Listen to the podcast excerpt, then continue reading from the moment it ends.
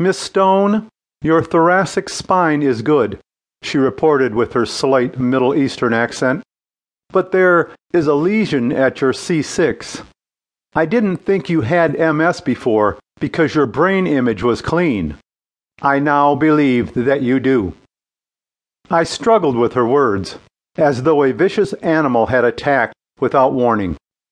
I threw out several what ifs, this instead clauses, without regard to her expertise. After all, I'd been misdiagnosed before. Are there any other tests I should take to be sure?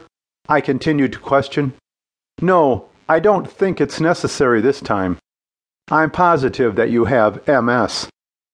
The bomb dropped with clarity. My life was never going to be the same again.